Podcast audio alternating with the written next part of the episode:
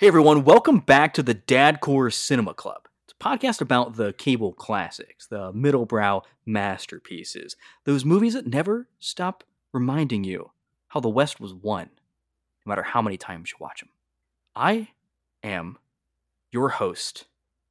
The name's Brandon Pilgrim. Joining me, as always, is Charlie. That's me. That's him. Folks, set your minds back one week. Imagine you're listening to the episode. What was it? It was Farewell, My Lovely, Dick Richards, 1975 noir throwback classic, starring Robert Mitchum. We had a good time with that. It's a Philip Marlowe book. It's great. It's like they made a 1940s, we- uh, was it Western? It's today's uh, episode. I mean, 1940s noir in with 75 technology, with Bobby Mitch at the center. It's a good time. Watch that movie. It's on every service. Listen to the episode. It's on every podcast service. hmm It's on I think you HBO Max, the podcast. It's yeah, the Netflix. podcast is on HBO Max. You're checking us out on Netflix. Check us out on Disney Plus. It's a black Uh, screen. We're working on our Hulu. Uh, we're closing that deal soon. hmm There's ads every five minutes though. We don't get paid for them. It's more ads. We're all for podcasts. Hims. Hims, hers, That's all I get on Hulu. Hims. It's it, it was the hers ads for a while, and then halfway through when I was watching The Shield, they figured out I was a guy and they switched to the Hims ads. I get. Uh, I was watching an episode of The Americans, and we counted seven different dating profile commercials. But usually, it's this one Nice. called Upwards. That's for Christians. Mm. which very strange. I'm not Christian, and I. have been in a relationship for like eight years. I'm not really sure why they're targeting Their profiles aren't working really well. Fix that algorithm, buddy. well, it's probably not helping that whenever they come on, I'm like, oh, I love this ad. This is my favorite ad. Yeah, always hitting the plus up. They're like, "Was this relevant to you?" Yes, Yes. absolutely. I, I love need I this. need this again. Uh, you know what I do need again? Movies. Hmm Uh, sometimes uh, I say at the front, middlebrow masterpieces, cable classic. Sometimes we venture a little bit further out from that and talk about like a straight up capital C, like canonical classic from a Mhm. great auteur. Uh, we're doing that this week. We're talking about the man who shot Liberty Valance, John Ford, John Wayne, Jimmy Stewart, Lee Marvin. It's the first time we're talking about three of those guys. We've talked about Lee Marvin before. This is our first Jimmy and our first of the two Johns. Yeah, Lee Marvin, Lee Van Cleef, all the Lees coming out for this Mm. one. a young Lee Van Cleef. Kind of hot, Lee Van Cleef. Kind of highly. He doesn't do much, but he, honest, he's he's just staring at the camera and doing a look. smoldering. Yeah, Yeah, it's all the boys. All the boys in uh in Shinbone. Shinbone territory. great name for a town. Out out in the west, in the ter- some territory. I don't think they ever say what where they are or what state they're like would be they're in the they're in the nominal west. They are. Everywhere west of the Mississippi is like that's where they are mm-hmm. collectively. So what Yeah. they're in the same territory as Deadwood. they are in the Deadwood territory. It's Yeah, so like Lee Marvin and his crew, they're from Yankton. yeah, they're Pinkertons. Yeah, the I was thinking about Deadwood a lot actually. I was too, this and it's just because. I've been watching it. Yeah. Well, there's some like, you know, soliloquies and little little touches that felt very uh Deadwoodian to me.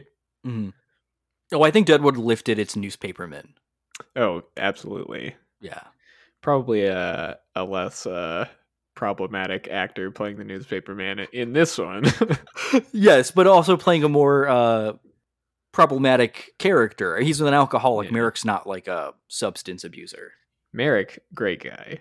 And Deadwood, yeah, perfect individual. Separate actor from Uh-huh. uh, actist. I actually didn't uh, look up anything about the actor of Peabody in this too, so he might be a pedophile as well. Yeah, it turns out he was also in Ferris Bueller. It's just something about mm, that those kind of roles they attract some devious devious guys Just uncovering some truths about the press is what we're saying here. yep they're all pedophiles q is right do not trust the lamestream media Uh, yeah, I'm, I'm looking at this interview here, and it seems like the actor played Peabody's favorite food was cheese pizza. It turns out. Mm, the dots are all connecting anyway Yeah, this is a a, a late Ford. Mhm. Uh, this is past the Searchers, which is a wild thing for me because uh, the Searchers is the latest Ford I'd seen. Of, of- I've seen three Fords. I've seen Stagecoach, I've seen the Searchers, and now I've seen this. the big ones. Um, I fucking hit it. I, I nailed it. I mean, the guy has made like a fucking million movies, and if you were going Yeah. to pick three to watch, I think those would probably be the three. So this is the latest of his I've seen, and like watching, I'm like, it's like so wild. Because you can tell like he maybe had less money for this than the Searchers. Like it's after the Searchers. It's not going to say it doesn't look beautiful, but like if you read into it, it sounds like the black and white photography was a result of the budget and not a result of like an artistic choice. Yeah, it's really funny. Although it looks incredible. Yeah, and like to hear him talk about it, he says shit like uh black and white is like real photography and like Mhm. he's really just bigging up like trying to make it sound like the fact that this is all shot on a soundstage and in black and white was some like big artistic decision. Mm-hmm. When it really just seems like the studio didn't have any money Yeah. to give him. Yeah, you read him say it, and, he, and he's talking up that artistic choice, which is weird because it doesn't really fit with like the Searchers being this incredible picture that is in color and is mostly outdoors. And then you read like someone else's take from the set, and they're like, "Oh yeah, the studio spent all their money on Jimmy and John, and then they were cutting the budget and everything else because Paramount didn't have any money in 1963 or 1962." But the thing is, like, the movie does look good enough that he can, Yeah. and like, he is such a good director that he can kind of get away with being like, oh no, this is like how I wanted to shoot it because this is real Oh, yeah. art. This is real movie Like- making. watching the movie at no point uh did it stand out to me as like oh i think i guess this was made for cheaper like none of that occurred to me until i was looking into it afterward and i was like oh it it looks like it did have a lesser budget and maybe some of the choices are budgetary constraints but he he is such an incredible director that he makes all of that work and during the act of watching the movie none of that's on my mind Yeah. I'm just like, no, like, wow, his blocking in these scenes is incredible. Uh, his usage of angles to imply depth in a shot is just beyond anything other directors do. Yeah. It's, he had some quotes that were like, doing black and white is like real directing because you have to like Mhm. uh like set the lights better to like get perspective and like you have to like create your own drama whereas like shooting in color and outdoors like you made it sound like you just have to turn the camera on and it's all there in front of you like easy Yeah, it, it sounds like like I, I read that quote too. It sounds like there's some truth there that maybe it is. You have to have more intention in how you're using shadow and black and white, otherwise the scene gets lost. hmm But when he says it, it just sounds like he's robbing his color movies of all their artistry and the incredible work he puts into them. it's like that shit he's like a wrestling promoter. When he talks about this movie, he's like a wrestling promoter, like pumping up his next match by writing off everything that's ever happened in the past. yeah this is funny to think about Say like anything you can to put butts in seats. something as like immaculately composed and, and beautiful as the searchers the guy making it being like oh i just fucking went outside and turned on the camera the location does all the work for you but this is about a it's another movie that you know second in a row for us where a guy is having to like recount his story to some people questioning him but uh jimmy stewart rants playing a guy named ransom pretty cool You know, yeah, I Uh, don't see guys named Ransom anymore. Yeah. Nobody's naming their kids Ran- Ransom is a beautiful name for a baby girl. Ransom Stoddard. Ransom Stoddard and his wife He enters this picture as an old man. It's old man Stewart, who like was an older man at this time, like 53, but I think he's supposed to be like a decade or more older than that here. He's like a man near retirement in this opening. Coming back to town, he's the senator and he's like legendary basically. People are like freaking out about the newspaperman's like, We gotta get you, we gotta get his interview. How do you and you do that? Yeah, the newspaper man's just hanging out at the train station in case some somebody comes into town that's worth writing See- about. Seems like such an easy job back then, right? Like all that guy was, yeah, he just stands by the. Oh, the train's coming. Good. Your entire job, you're the intern for the paper. You just stand at the train station and wait. See if anyone gets off. And most days they don't. You just get to hang out with the train guy, the depot guy. Yeah, but yeah, he comes in uh, as an old man on the railroad, which apparently has, you know, really changed the town from the the Mhm. bad old days. Uh, There's like right off the bat from the first minutes of the movie, they set up just that classic Western premise. It's not the first Western movie to do this, and it won't surely isn't the last. to use the railroad as the symbol of progress coming through town and and taking like stripping away the wildness of the West and bringing law. Um, but like from the very first minutes, they're hammering home this idea like this town was different before the railroad came. It used to be lawless. Now it's like a perfect town, but you kids don't understand what it used to be like 20, 30 years ago when I was here as a kid. Yeah. Yeah, back in the wild times. You think this Which, place like- is crazy now. Back in my day. It, it's a little funny um, thinking about it now. Him talking about like how much the town has changed, and in his life, it's what been like thirty years. Which it's like the Star Wars thing of like the galaxy is so changed, and then like when you actually once the movies have you like watch them all, it's like oh wait, like there's twenty years between like the the time when the universe was perfect and like the time when it's a dystopia. A lot can change, you know. Gentrification happens quick.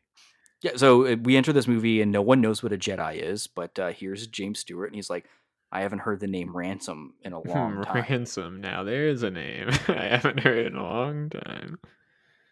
Do you know Ransom? Know him. That's me. Rant. That's just some crazy old wizard. Do you know the man who shot Liberty Valance? no, him. That's me. Yeah, he's a senator. He his uh he has to talk politics, so his wife goes off with the marshal to Mhm. to take in the town and see what it's like since they've been gone. And and the marshal is like, um, I think he's like, is he like a mainstay of Ford stuff? Because I seen him, I saw him in Stagecoach before. Uh, I and have no he's got a great stage presence. Yeah, I recognized his voice and looked it up, and he's the friar in the Disney um, Robin Hood. Mm. He's got like this incredible, like jovial, uh, very comedic uh presence on screen. Yeah, I think that was like the most effective um like passage of time thing because when they show up he's kind of like somber and like obviously old and kind of worn down and then when they cut back to the story proper he's like a fucking cartoon. Everyone's like a cartoon in the flashback. That's like the big thing in this movie is everyone is a cartoon except for James Stewart and John Wayne. Like even Lee Marvin is playing like a cartoon villain. Uh But then the two central performances are very like grounded and dramatic. yeah. They um her and the marshal go to an old house we don't know who it belongs to yet, but they like part of it's like burnt down and she's like, Mhm. "Oh, he never did finish that room." Like, what? like fucking ash pile. Yeah, how and also just like how long were you gone? He didn't finish thirty years or He something. never did finish his lazy Yeah. ass. Now he's dead. that old Tom Donovan, you know him. yeah, not Donovan. Is what I thought until the credits popped up. Yeah, Doniphon, P H O N. Donovan. Yeah. Yeah, they uh they're there for a, a funeral for the recently dead Tom Donovan, who like no one in the town has any clue who he is somehow. Yeah, they, they um they really hammer that home. Like when the paper is pestering uh ransom Jimmy Stewart like for why he's there. He's like, I'm here for a funeral for a friend. And he names a name, and the guy like checks their entire record book, and he's like, this person doesn't exist. Yeah, he's off the grid. He's a sovereign citizen. yeah, when when they brought society to like town, John Wayne's character never signed the census. he was the hermit. He was the real hermit. We've lost like ten census takers in that town in the last decade. What's oh, going A- on? Yeah, a census taker tried to test him once, and he ate their liver with a fava beans and a nice Chianti. Yeah, they they really hammer home this idea that like, okay, this character is is like forgotten. Like that's how that's how different the paths these guys took after whatever happens in the rest of the movie. We have like Jimmy went to great heights. He's a senator, and this other guy is just like wallowed away in nothingness for the rest of his life. I mean, Jimmy's the world's worst fucking friend, right? Like he could have sent this guy some checks or something. Yeah, You're like a fancy pants senator. You're not helping out your boy. he could have sent Pompey some money at least. Yeah, what are you doing? They never had any problems. Man, the newspaper people are fucking rude though. He's Yeah. like, I'm here for a funeral for my friend, and they're like, No, we need to know who the Mhm. fuck this guy is. We have a right. You are a senator. We are newspaper people. You need to divulge all of your private information to us. Yeah, I wrote down in my notes like one of my first things I wrote down was this movie's about how like the press are annoying and nosy and need to mind their own business.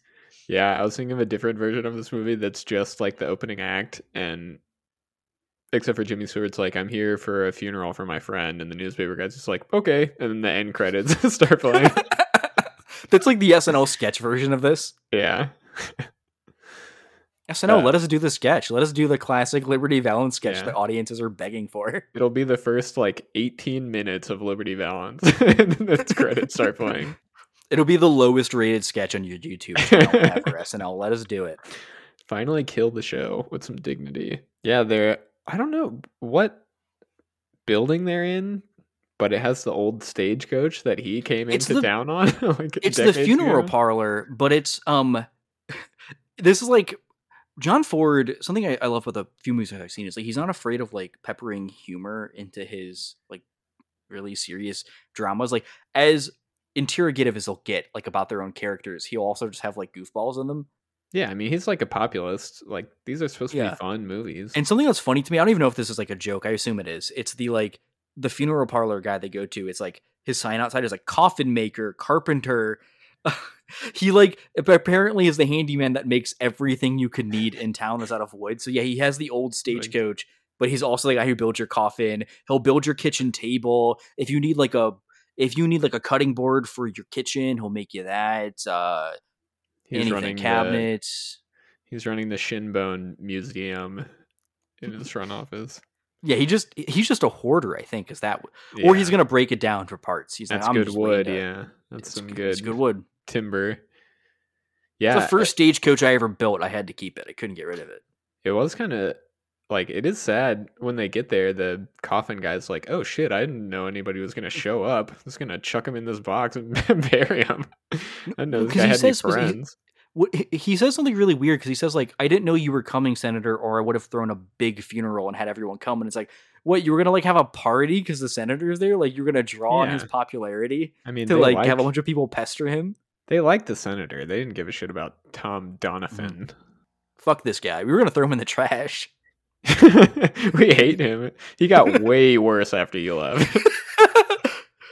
But he goes up to this dusty, shitty uh, stagecoach. He's like, "Oh, whoa! I, I, came, I came in on a stage. That's the fucking worst shit ever. I'm, I'm cutting it off. I'm- Foghorn Leghorn. I say, I say, uh, I came in on I say, I say. I say, I came in on a stage. Uh, On this you here came on a stagecoach. Just happened to be that one that's right there. Oh, you know, I uh, I came in on a stagecoach. That's better. just like this. See, What I was practicing the line where he says he's a lawyer. I'm a lawyer. Yeah, like I'm a lawyer. I'm a lawyer. I'm a liar. It's We'll really it's it. really easy to accidentally go from Jimmy Stewart impression to like Heath Ledger Joker. I'm I'm a lawyer. I think. I think Jimmy Stewart could nail every Ledger Joker line. Stewart would have been a great Joker. I'm just imagining him saying like the I'm I'm just a dog chasing cars line. Well, you know, I'm just like a dog chasing cars. Fantastic. That's it. I can't. You can't get too locked into Jimmy though, because then you can't do John. No. But yeah. Anyway, he he flashes back. He has a reverie to uh, yeah, he fucking touching the stagecoach instantly flushes Yeah, everything to his head. he had like a sense memory thing. And it turns out once upon a day he was supposed to be 20. I don't know how Yeah, young it's so funny. It's like back when I was a young man, he just looks like fucking old ass Jimmy Stewart. It's supposed to be like decades ago. Um, the funniest thing about that is like I, I thought this whole time in the movie that he was supposed to be like twenties or something, and I'm like, well, I guess I see it in the black and white if I like pretend. But I thought John Wayne was supposed to be older, and it was a young guy and an older guy fighting over like a young woman. And then when I read an interview later, it turned out I think they're supposed to be like the same age, and John Wayne is just having a harder time passing off as a kid. That's so weird. Like he doesn't. They have hot play- American summered it. Yeah. Well, they uh they saw It's a Wonderful Life and saw the high school Jimmy Stewart, and they're like, "Oh, that's a funny bit. We'll just do that again." A few decades later, it's like thirty year old. If this thirty year old guy can be a high schooler, then this fifty year old guy could be a twenty year old guy. because yeah, it really does come across like, oh, this is maybe like a 34 year old Stewart versus like a fully 50 year old John Wayne. Uh huh. I think they're supposed to be both like 30 or 20. And Wayne doesn't even have to like play the old guy version of himself. like there's no reason to believe he's not just like a 50 year old guy. Yeah. that I think that's the thing that makes me like not question Jimmy Stewart's age is we see him old and I'm like, oh well, this is the younger version. You see John Wayne, I'm like, oh, that's just John Wayne and his age. Yeah, they should have uh, showed his corpse so we had some reference. He's like rotten corpse, just a bunch of like shitty makeup on him. Okay, now I know what he looks like now. But yeah, Stewart's like, oh, I got the shit beat out of me in a stagecoach just like this one time. And the most humiliating part is the whole time Lee Marvin's calling him dude. Dude. yeah, he is calling him dude. Yeah, Lee Marvin with his face all covered up. What kind of man are you? Uh, I'm this kind, dude. Just beats him. What kind of man are you, dude? Don't mess with me, man. I'm a lawyer. Fucking dork. there I know that dude is a term like that's not like weird for a cowboy to use. Yeah, I but mean, it is still very funny to watch this movie and how much Lee Marvin says dude and how much I associate that with like 90s slang. Yeah, it was co-opted so effectively that you can't even it doesn't make sense in its original context anymore. But what's really funny about it is that the center of this movie is a conflict that we'll get to between guys who say dude and guys who say pilgrim. That's the That's really I think what this movie's about. that's the age-old American conflict. That's like the John Wayne magic because everyone gets distracted about this movie that's about like the myth of the American West and maybe the violence and murder that this country is built on. But what it's really about is two guys with catchphrases. hmm The dude guy and the pilgrim guy. Yeah. Who do you side with? One will win out, obviously, because no one says pilgrim anymore, but everyone says dude. Yeah, so I think like really one of them, like you know, Lee Marvin's character, Liberty Valance, he won the fucking war. Yeah, history has justified his actions. yeah, yeah, he's totally he's correct now. uh Jimmy Stewart says like, "Oh, I'm a lawyer," and Lee Marvin says, "I'll teach you Western law," and I was like, "Oh, that's nice. He's gonna teach him." But then he just beats him with a whip. That's not not good. yeah, I thought he was gonna do like a whole lecture. He had the book in his Yeah. hands and everything. I thought he was gonna. Pull I thought he had like a whole book. Yeah, I thought he had like a lesson plan. Bring out the No. Bible, start preaching to him. It was more of like a torture type deal that he was going for. He's got a brass handled whip. God, that John Ford push in shot is so fucking cool. And he does it so much in this movie. Ah, it just He- feels like he- so iconic. Yeah, he hit on that shit in, in Stagecoach and was just like, well, This is my thing. this is this is the best a movie can be. There is like no better way to introduce a character or an actor though. A little pretty push much. in on him. Yeah, no. Yeah. You get it. You get that they're cool. It's impossible to not look cool. There is no like better singular introduction of this person's a star. You need to pay attention than the push in on like John Wayne in Stagecoach. Yeah. Looking down the barrel of the camera with a fucking Yeah. shotgun. That was my first Ford movie, my first Wayne movie, and I was like instantly like, I fucking that shot. I'm like, I get it. Like I fucking get the whole John Wayne thing. I'm He's a star. Wayne like saunters, swaggers into this movie though. hmm Oh yeah, like he instantly when he shows up, it's just like he just owns the screen. I mean, he, he that's what he does. Uh, but man, in his first scene, within a few lines, he says the word pilgrim, and I just about vibrated out of my seat when I realized that this was the movie where he says pilgrim. Yeah. Like, uh, this is I this is the movie like this is the John Wayne that he's doing in Full Metal Jacket. Yeah.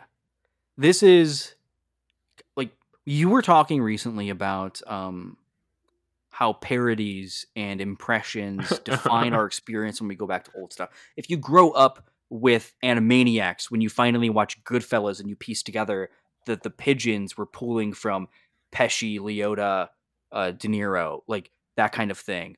Uh, for me, that is like my first introduction to John Wayne in a very broad sense was impressions of him on Whose Line Is It Anyway? Specifically, Ryan Stiles sauntering around screen and saying "Pilgrim" a lot. Pilgrim. uh, Pilgrim. So like ever since I was a teen watching that, I've been waiting to finally encounter the movie where he actually does say Pilgrim a bunch. And it was it's like every other line of this one. I was so excited. He says it so much.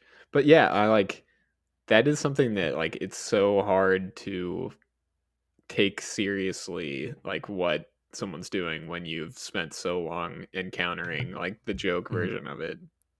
And we talked about that last week a bit with like noir, like encountering noir first as parody in something like Who Frames Roger Rabbit, and then having to reconfigure your expectations and and uh, seeing noir through like a unique lens afterward. Because now, every time you watch a classic, you're decoding it through well, my childhood parodies that introduced me to these concepts. You know, how does that fit in? Where where are those drawing their inspirations from? It's the same thing with like watching old westerns when you've lived your life knowing what the impression of John Wayne is, and then you encounter it, and it turns out he's a fucking incredible. He's a great actor. Like he's fucking great in this movie. Yeah. Uh, not to take anything away from it, but it's just also like realizing that this is the one that Pilgrim comes from, which is like incredible. Yeah, it's cool to see two guys that are like so fucking easy to do impressions of and have like these massive like cartoonish characters kind of doing their thing at each other, Mhm. but it doesn't like it reads as like normal. It doesn't feel super goofy or over the top. Well, it's like um, like I said a little bit ago, like they're the only two doing like naturalistic performances in this movie. So like as much as it's easy to turn a Jimmy Stewart impression into a cartoon character voice or John Wayne, in this movie, it's interesting because they're surrounded by cartoon characters and they're both doing like serious actor performances. hmm There's actually a great interview between Roger Ebert and John Wayne where he talks about how roles like this are the hardest to do in his career.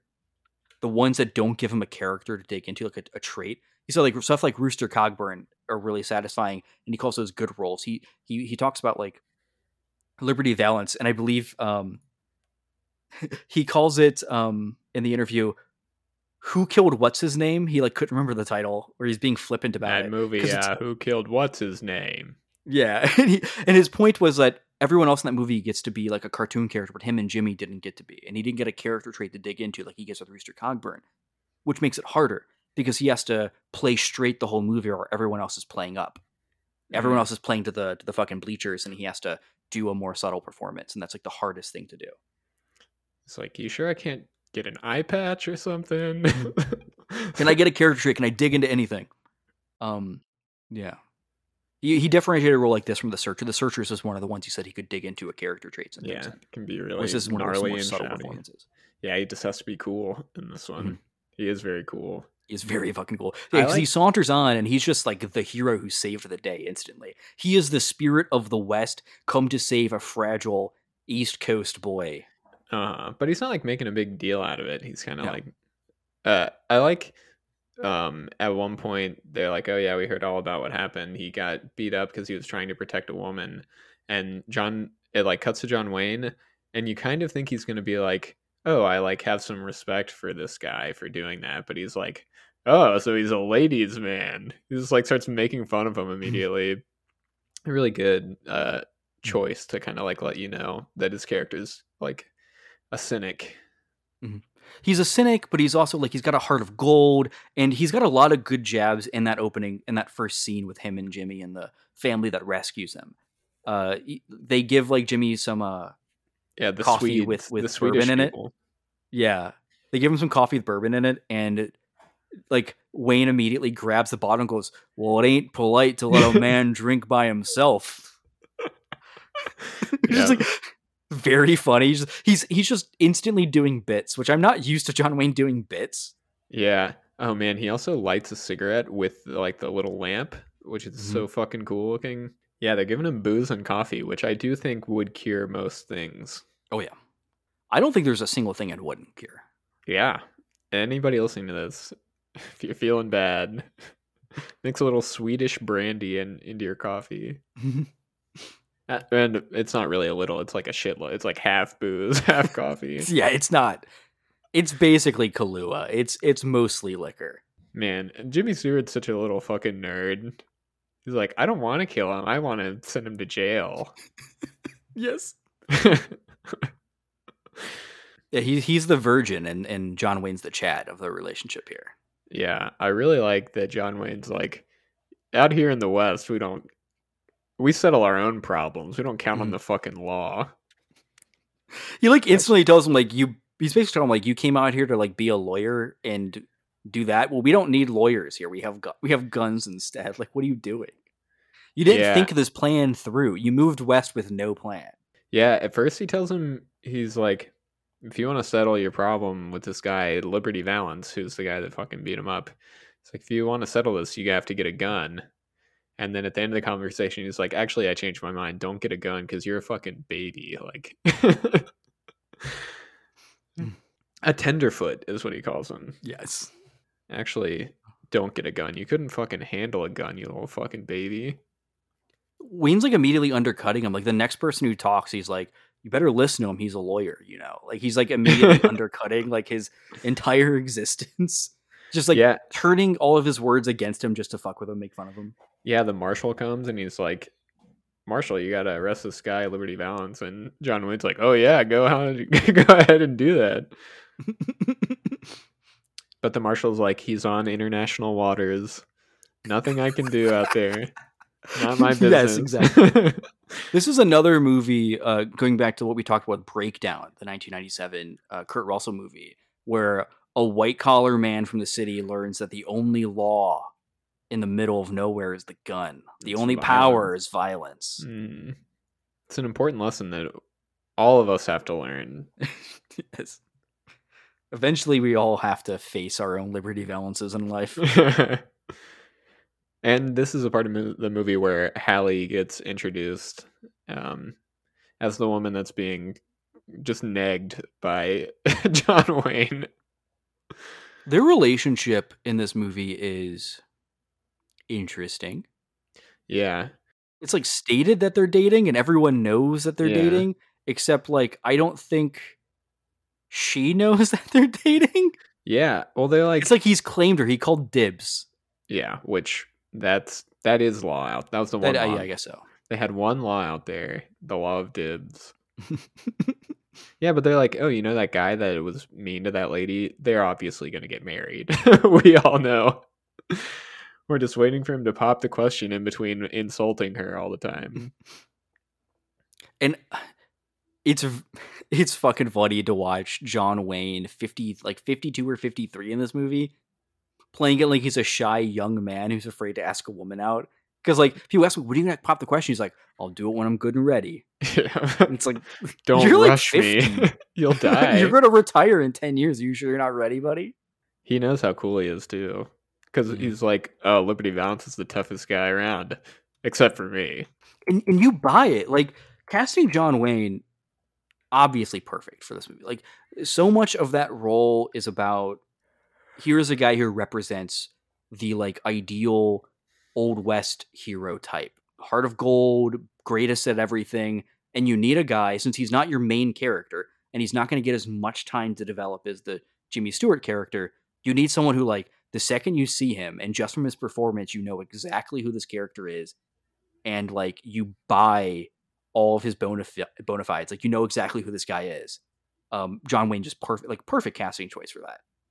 Yeah, it it's kind of funny this happening after the searchers that like because that kind of works as a like you know like mask off kind of deconstruction of his whole typical thing but after it didn't like after that he can just you know go right back to Mhm. just doing it straight and being cool about it I mean, this one kind of deconstructs that as well. Uh, it's it's very similar to the Searchers and, and with it, what it's doing with the character. I mean, it's not as cynical about the character specifically, i mean but it's not interested in making him look uncool like he Yeah, looks cool no. the whole time in this one this one's definitely like it's relying on his image in a way that you're right. It is.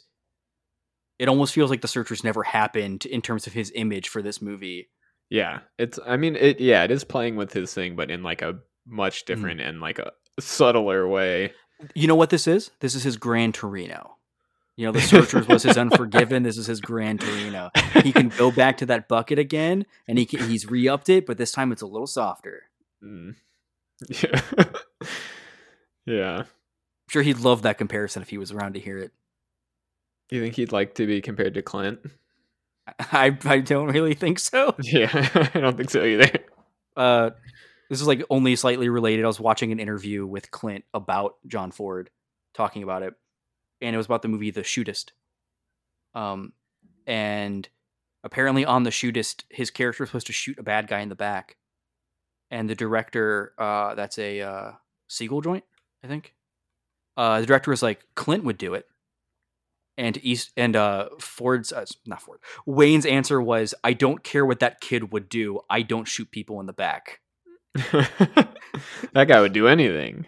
I've got some dignity. Yeah, he's like that guy's image. Like Clint's thing was he his characters were dark enough they would shoot people in the back. John Ford's like John Ford. John Wayne, the other John of this movie, is like I do not do that. Like that's a step I won't go to. I don't think he would like the comparison to Eastwood. Yeah, it's um if you when you like read stuff um, about what was going on on set, it's kind of funny to think that like in the movie, you know, Stewart is kind of this guy that's like less sure about himself and like what his skills can do out there and uh you know john wayne is kind of like this swaggering like cocksure mm-hmm. dude mm-hmm. but in real life on set apparently like ford was like constantly giving him shit about mm-hmm. like not going to war like jimmy stewart did and like not uh, and like john ford did john ford was uh yeah and like not uh being like a successful football player like woody strode who mm-hmm. is also in the movie was and just like trying to constantly like belittle this guy on set I read about that, and and I I was wondering like while reading about that, if that was, and I don't know if Ford worked that way, if that was somehow sort of like a method thing to put Wayne on edge for the. Character. I don't know. Like, is that what you want from that character? Like, you want him to hate. Um, you want him to be at least not hate, but prickly with his relationship, his friendship with the Stewart character, right? You want him to feel because what I was reading in, the, in that that back and forth was Wayne would go to Stewart and be like, why is Ford only mean to me? Why isn't he mean to you? Like, why is he? Because apparently he was Ford would crack jokes about everyone except for Stewart. And I wonder if maybe that was to set to set up this uh uh prickly relationship between the two, where like maybe Wayne would be a little bit uh jealous of the better treatment that Stewart was getting, much like in the movie, Wayne's character is jealous of uh his girlfriend maybe falling for Stewart yeah, in the town. Could be. I, I, don't know if Ford thought about things in terms of method like that, but yeah. I know that's the kind of thing that some directors will do. Right. But that's more of a technique that you see like New Hollywood onwards. I don't know if he was thinking of it at that time, but that's definitely like I've I mean, heard of directors doing things like that. Yeah. Maybe that's part of maybe he was just he was working. Yeah, and I think he was also just kind of like a crank at this point in mm. his life. Oh, there's like a funny cap to that, like what Ford was saying on set, his little barbs and that he did eventually hit Stewart closer to the end of production is he asked him what he thought about Strode's costume that they used at the beginning end of the movie, those flash forwards, the future segments. And Stewart's exact words was, "It looks a bit Uncle Remusy to me." And Good. Ford's response, which like I, I think he meant just in terms of like it, you know, I don't think it looks like a natural yeah costume. Yeah. Ford's response was to call him racist. Mm. Uh, I want to read his exact quote. Um, What's wrong with Uncle Remus? And then he called for the crew's attention and announced, One of our players doesn't like Woody's costume. Now, I don't know if Mr. Stewart has a prejudice against uh, a word I'm not going to say, but I just want you all to know about it. so he called the entire crew's attention and implied that Jimmy Stewart was racist. And apparently, after that, uh, Wayne turned to Stewart and said, Welcome to the club the racism club. Is yes, what, is what he meant. so like, it's that's almost like the worst of the barbs. Like he was he was just making fun of Wayne, like, haha, you didn't go to war, haha, you're you're not strong like me. you didn't then, go to war. and then like his barb to Stewart is like, I made everyone on set think you were a racist. That's a by tricking gag. you into a no-win scenario question. That's a classic. Ga- that's like a Norm Macdonald type gag. I don't remember how we got into the anecdote. Yeah, I think. Well, this is the part of the movie where uh, Jimmy Stewart, to like pay his way for the people helping him, starts working um, at this like uh, restaurant serving the biggest steaks I've ever seen in my life. To everyone, every, like they ask everyone what their order is, and everyone orders a fucking steak. Like you don't have to, you don't need a menu. Everyone's there for the giant and steak. multiple. Everyone eats mul like the the the marshal comes in and, and is like gets two free steaks and then goes, "Can I have just one more steak?" And he gets like a third steak and they, and they are I cannot exaggerate the biggest steaks I've ever seen in a movie. I think they're like those things are like thirty ounces. Oh no, massive. yeah, they're like yeah, they're like big porterhouse. Yeah, but they're not like I go to a place and order a porterhouse and I expect it to be like two thirds that size at most, at, like as a- like the yeah. biggest porterhouse I could possibly order. The at one point, Hallie's all frazzled and she's like, "Oh, not enough beans on the plate." She has this like trough-sized plate with a fucking massive. I was like, I think that's probably enough fucking beans. He's not gonna eat all this food. It's like a Flintstones plate of food. It is. It yes, they are serving Flintstones meal. they put the steak on your table and it falls over. oh man, yeah, and it's when Jimmy Stewart accidentally like embarrasses the shit out of Hallie by revealing that she can't read. so sad. Oh man, and she says the most relatable thing anyone said in a movie, which is like, "What good's reading if you're still in an apron?" hmm Just like me, man. Jimmy's just like me. You know, stuck in an apron, working in a restaurant with his fucking degree. Ugh. I mean, it's not where I'm right now. I was there at one point. He's like living the party down life right now. yeah, he really is. hmm He's doing the "Are we having fun yet?" to everyone that comes in. Yeah, that that's what bothers him. Every time Liberty Valance comes into the store, he's like, "Are we having fun yet?" And he's like. "God damn it, fucking asshole." Man, I don't remember this being cited as a reference, but uh, Liberty Valance coming in and him like him being the little waiter boy is like very similar to the power of the dog It is. thing that's going on.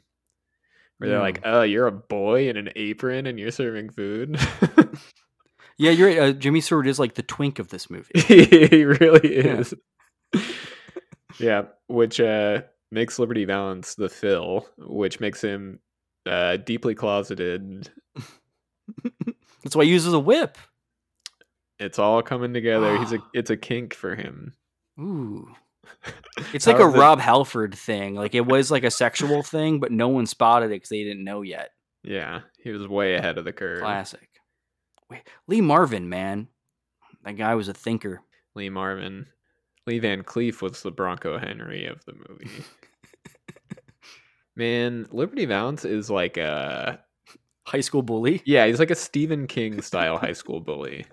Like a bully that will kill you. Mm-hmm. Yeah, he's like a guy who's never existed in real life. Like, it just seems like a really fun role to do if you're like yeah. Marvin. like he's he's playing a cartoon character. Yeah. and it's fantastic. Uh, Like I love when he rolls in because like that guy in real life is not going to eat someone else. Like you're not going to eat someone else's half done meal, but it's like it is the cruelest cartoonish concept he could do. Is he comes in and kicks someone off their table and just eats their half eaten meal. Like thanks for eating half the beans. I'll finish them.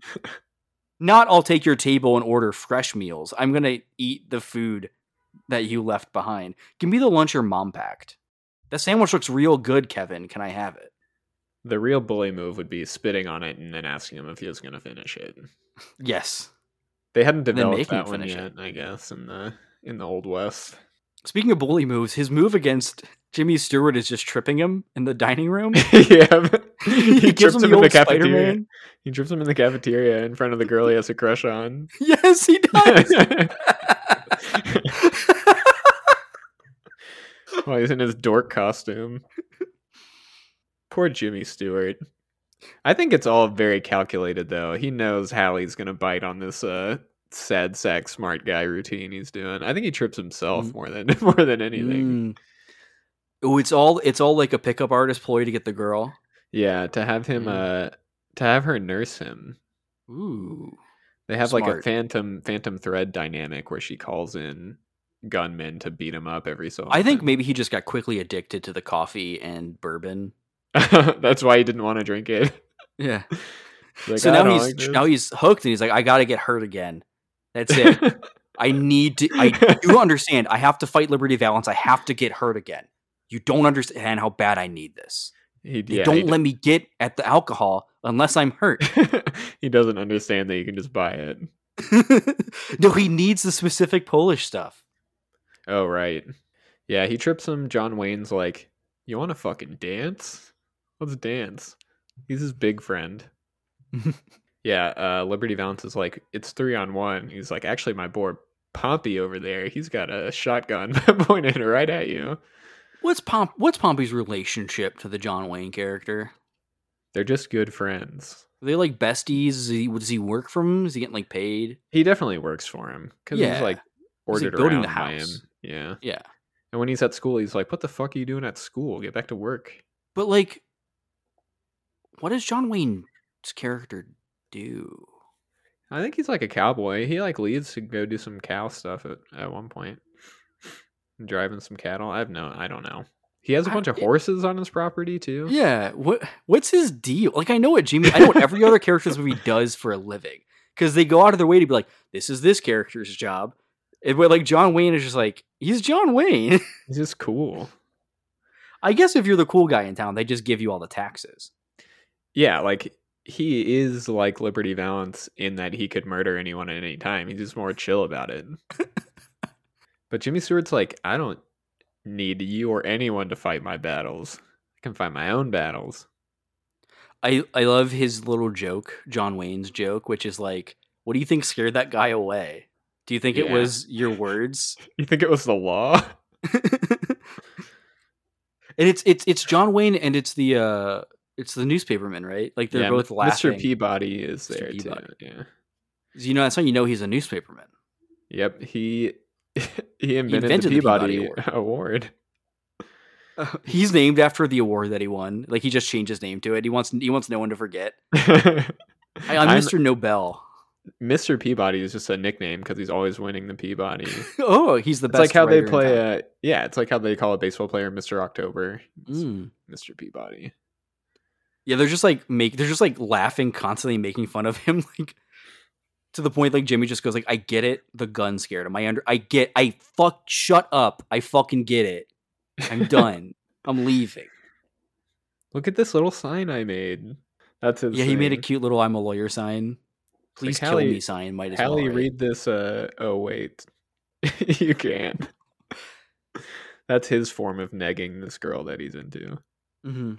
Is he keeps putting up written word. Yeah, hey, I uh, remember you said you couldn't read, so I wrote this uh, stuff down. He does promise. He promises to teach her to read, and apparently everyone in town. Yeah, they all Yeah. are at I his think that's just- school. I think that's just his trick. I bet he doesn't teach them English. I bet he teaches them a weird, fucked up version that only he can interpret, so that they're still reliant on him forever. Mm, yeah, he's like old, uh, like uh, priest from the Middle Ages. Mhm. He's the only one that can read their sacred texts to them. Yes. interpreting them. Yeah, they're all just like he's just like just a little bit off from English, just a little bit. It's close enough that they won't notice they're getting taught wrong. Well, I mean, A little bit off.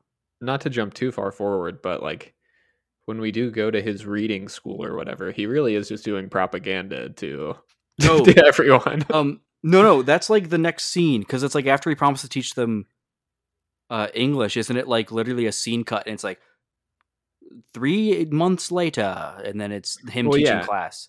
Because Because my next note here is um Jimmy preaching about voting woke Professor Poison's minds. Mm-hmm.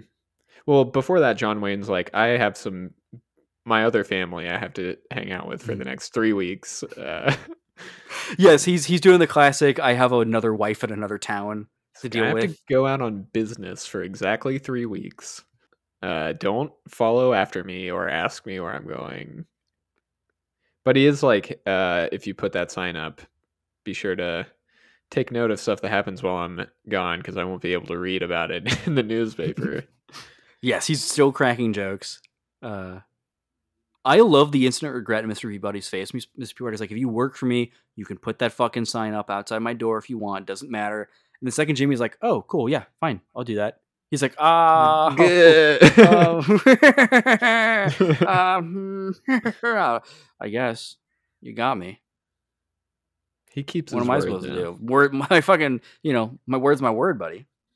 But he, Jimmy teaches these kids all fucked up because he has them say the ABCs, and I just have to note this: when they say their ABCs, they say QRS and TUV, Yeah. WX and Y and Z. What the fuck is that? That's how they Who did says it back and then. that many times in their ABCs? What are you doing? He's new to teaching. He hasn't streamlined the song yet. Did he do a classic Jimmy stutter in the middle of saying the ABCs, and now Uh, that's A cemented in and their uh, brains? and uh, well, there's B. Takes him like fucking twenty minutes to tell them all the letters.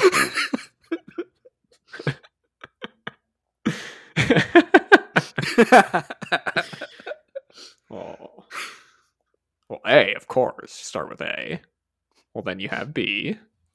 but yeah, he's better like Jimmy than me. Uh, pretty good. It's pretty good. Thank you. Yeah, he's like makes him sing the ABCs and then starts talking about the fat cats in Washington.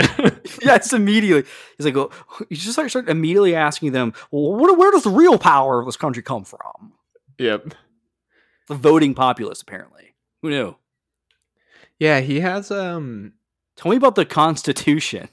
yeah, he has, Read me the Constitution from memory. he has Pompey recite the all men created equal part. Yes. It's kind of odd like the the whole rest of the movie has nothing to do with like race or like Mhm. those kind of uh like personal politics. This is that one one scene. Mhm. One line. We has him say it, then he says, some people forget that. Yep. Uh, now sit down so we can get back to the movie.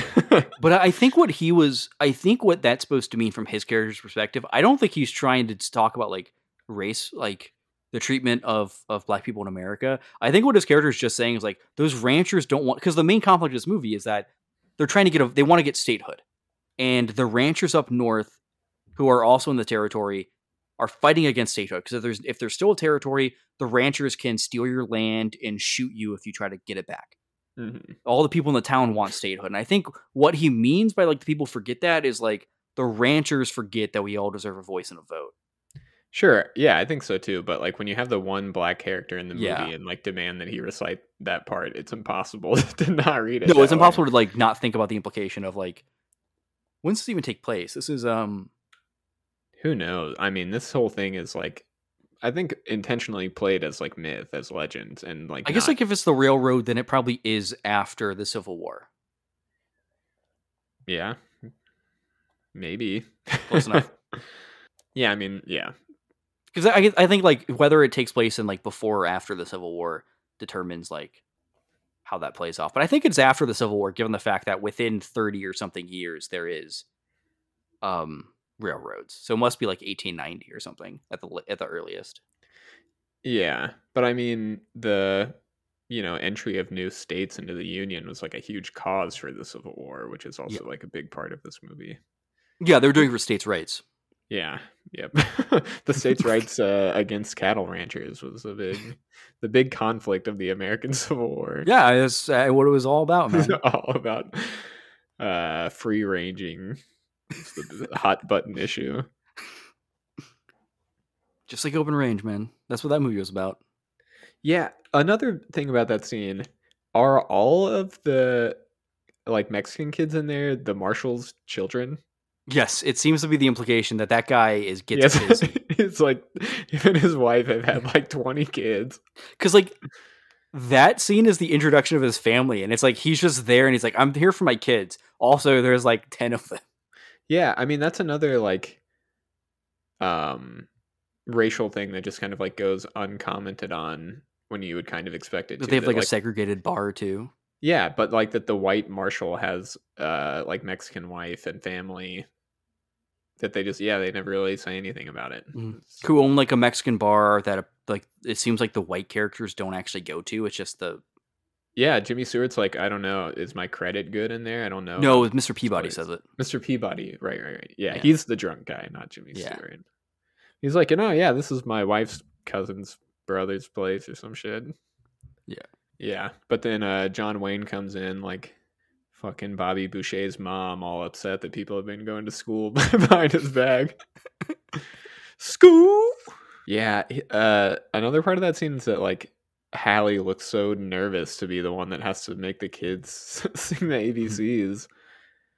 I mean, she's only just learned them herself. I know. That's what I'm like. You know, this lady's self conscious about not being able to read. Why are you making her do this in front of everyone? I think he's just lazy. You know, he is a lawyer. He's not used to working. I think he can't read either. And he's tricking other people into doing it. He was actually thankful when um, Liberty Valance like stole his books and ripped them up because it meant he never had that he knew how to read God. them. Yeah, he's like Rango. He's a fraud. He's just one chapter ahead of the class in the reading, learning how to read book that he's teaching from. Yeah, but John Wayne is like, y'all, you can't like vote or whatever. You can't learn about democracy because all of these hired guns from these ranchers are going to murder you. Mhm. And one guy says, this could get worse than the sheep wars. Which I liked a lot. No one else, no one responds to that. Classic. it's just classic world building. You know, Yeah, the sheep war. It's like the you got to just pause the game and go to the codex. And there's the whole entry on it. Uh, you can read that a couple paragraphs. Uh, it's in the Silmarillion. the sheep wars. That's why everyone likes the uh, Tom Doniphon so much. Is he won them the sheep wars? I mean, th- that story. I think people might be familiar with it from. Uh, I think it was only released on Kindle. It's the Sheep Wars, a Liberty Valance story. Came out a couple years ago. Expanded on the world a little bit more. It's worth checking out. That's why there's no sheep in this movie. He killed every single. It was a war against the sheep. Yeah, it's like the ostrich. Uh, it's like you know, the emu wars in Australia. Like the sheep kept coming into town. And, you know, Tom Doniphon, he had to take into his own hands, man. kill a thousand sheep. Bare hands too. You know, he he he didn't have a gun. He ran out of bullets at one point. There's so many fucking sheep. They ate well though for a while. Yeah, for a couple days. Yeah. Then the rest of it went bad. yeah, they didn't have refrigerators back then. Rance gets a gun from the newspaper man, though. He's like, you know what? Maybe I will fucking kill somebody after all. That's such like that's a crazy reveal. Like he just did like so. John Wayne shows up and goes, "Guys, the ranchers are gonna fucking kill us." And Jimmy goes, "I got, I gotta go. I just, I gotta return some videotapes." and he just like fucking leaves. And they're like, "Where'd he go?" And the Peabody's just like, "Oh yeah, he's going to shoot his gun, I gave his a gun that I gave him to kill Liberty Valance with." He seemed stressed out, so I gave him a gun. Oh, where'd he go? To practice to kill Liberty Valance, the guy who is the most killingest man here, other than Tom Doniphon. He's like the the peaceful whale in Avatar. He just fucking snaps. He's Payakan, yeah. Yeah, he's Payakan. He's like, you know what? Maybe uh this no killing thing isn't all cracked. it's cracked up to be. So yeah, it's like when um when Liberty Valance beats up his boss. That's when you, you cut to the shot of uh of Ransom underwater thrashing about. uh, getting himself worked up. No, no. Yeah, John Wayne finds out about it, and I thought he was gonna be like, "Oh, cool, this guy's finally figured out. I'm gonna teach him how to shoot a gun." No, no, no. Like, yes, no. His his whole deal because the girl goes to him and goes, "You gotta stop him," and he like takes off. He's like, "Whoa, though, Pilgrim, you gotta like stop. We're gonna go go back to my place." And he's like, "You fucking coming after my girl?" yeah, Like he's a high schooler. Like it's literally like, "Were you talking to my girl at last week's party?" Because a lot of guys know- were saying you were talking to my girl at last week's party. bro, you know I like like her. Yeah. Just because I haven't made my move. Look, you know that my Facebook profile says it's complicated, and I know you know what that means. Mhm. Okay, we're working it out. So I need you to give us a little space. Uh, I just wanted to show you I've been building this fucking shrine to her on my house. He's got not- the Helga G. Pataki shrine. It's normal. It's not weird, but don't tell her about it. yes, he's. That's because again, like they don't go on a date. Uh, uh, relationships were different back then, I guess. I assume, but they don't go on a date or anything. And he hasn't like asked her to marry him, but he's building an addition to his house specifically that she can live in. Not that she can live in the same part of the house he lives in. I'm building a room for her to live in so I can lock her in from the outside. It doesn't lock from the inside. There's no windows. It's just a place I can put her in uh, when she's married to me. Mm-hmm. He's building the barbarian basement. yep. yeah, for when he put her in. kidnaps her. uh, but yeah, not he's like, uh, don't you know, steal my girl. Also, he's like, go uh, shoot at this can. Yeah, and I was like, oh, he's gonna teach him how to shoot, but he's like, actually, just like, oh, you suck at shooting. I'm good at shooting. Uh, Well- please leave now. Well, he tries to teach him for like a second, right? Like, because Jimmy, he's like throws the can to shoot it. When Jimmy fucks up shooting the first time, he he takes his hand and he does the classic, like, I'm gonna guide you. Let me give you some pointers. he gets behind him real close and puts his hand over his hand. Yeah, it's real, like, it's real sweet and romantic. No, I wish he did that. Ooh. Uh, he he whispers in his ear directions on what to do. it's all in the hips. But no, he he does actually tell him like, remember to squeeze, like squeeze the trigger, don't pull it, blah blah. Aim your hand, don't flick your wrist. Um, and Jimmy gets mad. He goes, "I know how to shoot. I don't need your instructions." Fuck off. And, he And that's when, like, like- five times. yeah, and that's when he's like, "I've, I've shot five times before. I know, I know, I know what I'm doing." And then uh, John Wayne's is like, "Well, fuck you. I'm gonna show take, take these buckets. I'm gonna show you how to shoot." And he just makes fun of him for five minutes. he gets paint all over him. That is so fucking funny. Jimmy's like, I don't need help. And he's like, okay, then watch me. And he's like, put up these paint buckets. He makes him put paint buckets on top of posts and then he shoots them and just gets paint on them. Like, he fucking dazes and confuses him. yeah, he does. It's such a dumb carries gag. him. It's like pointing at someone's shirt and then flicking their nose. hmm It's not even, it's not even fair. You know, it's like, it's like picking on a child. Like, what are they Mhm. going to do? It is like picking on a child. You A hear that, Jimmy Stewart? I called you a child. You're a baby. Balance. You're like a baby. Don't know what to do. this is not the Avatar podcast. yeah, uh, Stewart slugs the shit out of him though. Pretty he cool. It turns out he's way better at punching than shooting. That was a like, because like Wayne notoriously like has to like identify in some way with this character, and like the character has to be the Mhm. cool guy hero. But in this movie, like he allows himself to get like decked to the floor by fucking Jimmy Stewart without retaliating, and he dies. Like it does not seem like the type of thing that he would ordinarily say yes to to being in. It feels like a movie he only did because of John Ford.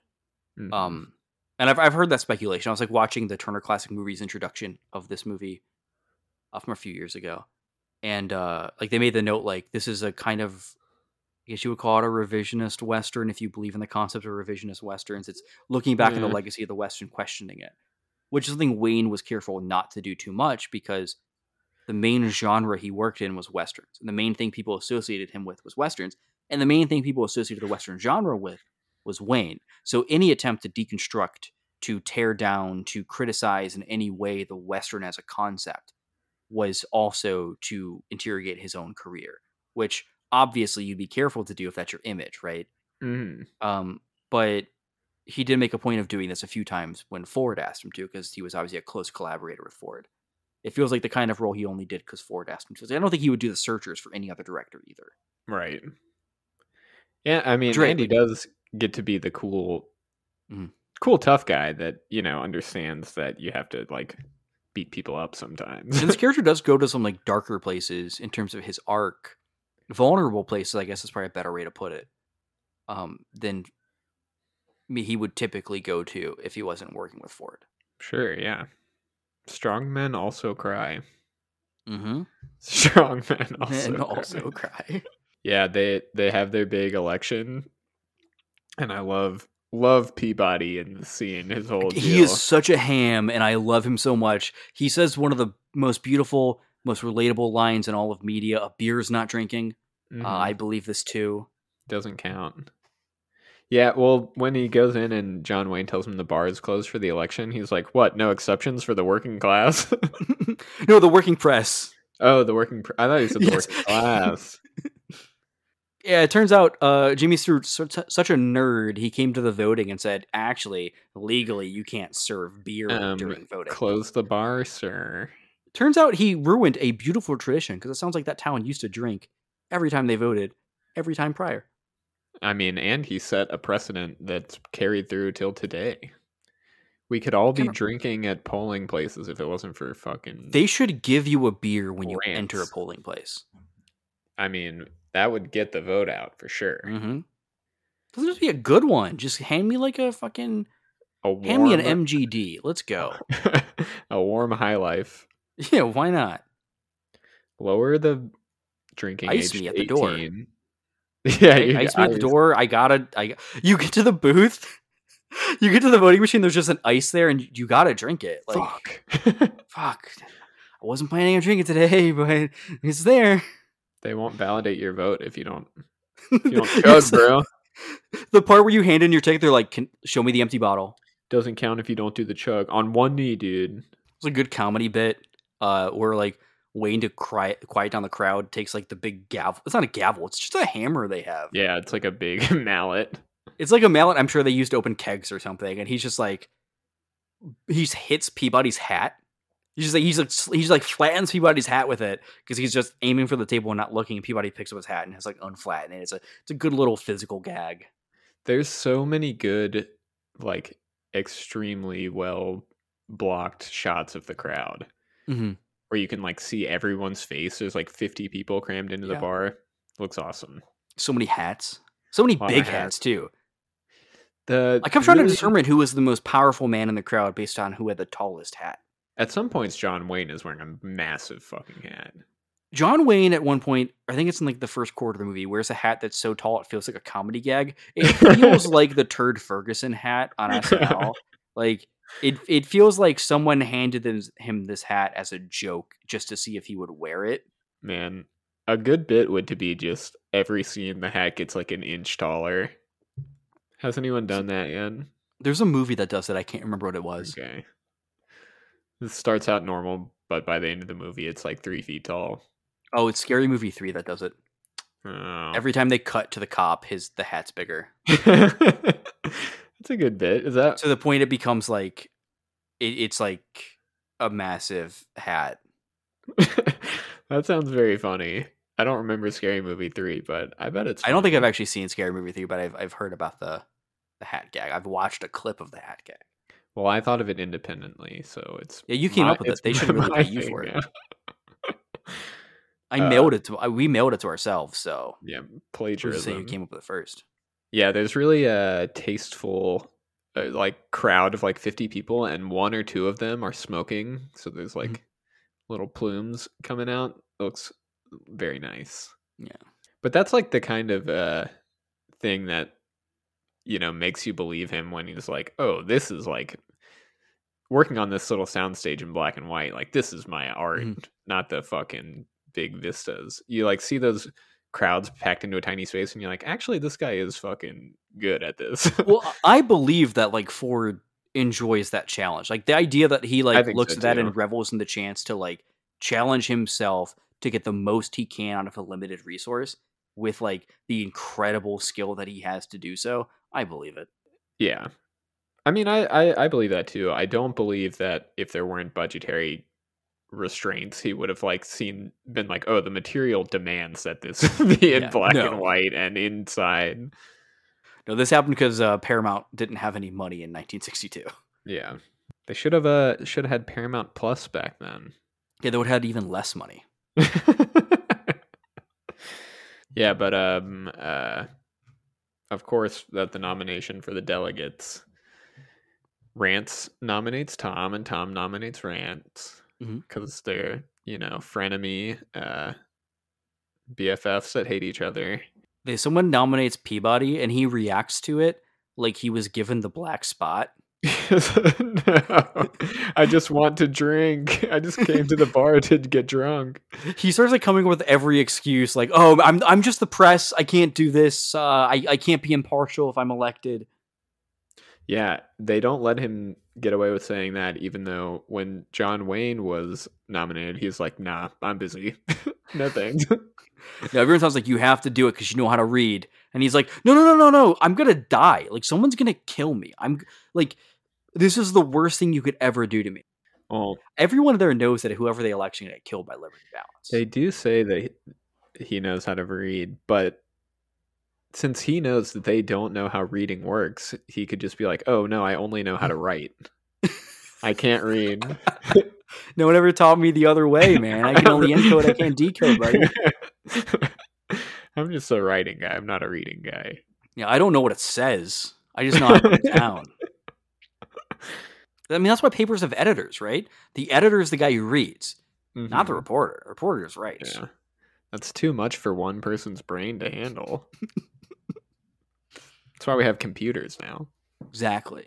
Yeah, Liberty Valance comes in and he's like, I'm gonna be the delegate. And everyone's like, No, no, you're not. You don't li- you don't even go here. What he gets. here. Yeah, he tried to fucking Dr. Oz them. Like, you don't live here. I, I love his gambit, which is I'm gonna stroll in with two guys who vote for me. And it doesn't Yeah. work. It doesn't work. It's really funny. He's like, Go ahead, say what I told you to say. And they like recite off their little like, I nominate him. I second the motion. I close the nominations with just Uh-huh. me in there. They're doing like a Tweedledee and Tweedledum routine. Almost worked, except uh, everyone in town decided they hated him. Uh, yeah, Jimmy Stewart's like, uh, technically, that's not uh, legal. What a nerd. yeah, what a Oh. dork. It's like it's also like an interesting shot of like the this town as a community, right? Something this movie's I think pretty good about is giving. I mean, obviously every character in this shot we don't know personally, but I think Ford's really good at giving personalities to his side characters that help. He usually uses them for like Sure. comedy, like the the marshal's really funny, but that also brings an attachment to the sense of the community that exists outside of our main characters. And this Mhm. scene's really good at. Well, we can't get to know each one of these characters individually. We get this feeling of like what the town when they're all together what do they feel you know when they're not individually getting being cowering to liberty valance they can all stand up to him as a collective and this is the power of voting is what this movie i think is really saying with this scene is like these people are coming together and as a collective unit they can stand up to a, a bully like liberty valance even though he'll give them swirlies if he meets them on the street yeah, there are a few like minor characters. Oddly enough, the guy with the severe stutter is not played for laughs. Mhm. Pretty cool. yeah i like that character Me too. Yeah, I kept tried to learn how to expecting him to be like the butt of some joke, and he just never was. Just because of Yeah. like the kind of movie that it was. Yeah, he's the butt of the joke. He's like he's the joke in one scene. It's when he's in school and he's asked like, "Why are you there?" And his answer is, "We all drew straws, and I drew the short straw, so I had to go to school." But yeah, no, the whole town's there, and it's yeah. There's this feeling of like community, right? Standing up to Liberty, and Liberty Valance, his character even points it out. He's like, "I'm gonna kill you when you're individual." Like after Yeah. this meeting. You're feeling really tough when there's fifty of you. Just wait till I get you three on one.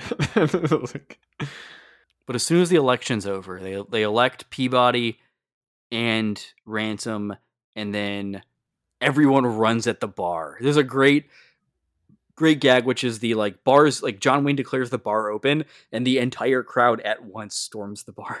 Mm-hmm. It's beautiful. That's what living is. Mr. Peabody loves getting drunk. I love Mr. Peabody so much.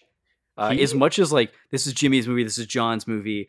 There are incredible performances. Mr. Peabody fucking rocks. He's the one that gets the like Deadwood style drunken monologue to himself in the newspaper room. That's really He gets to do Hamlet about how much he wants to drink.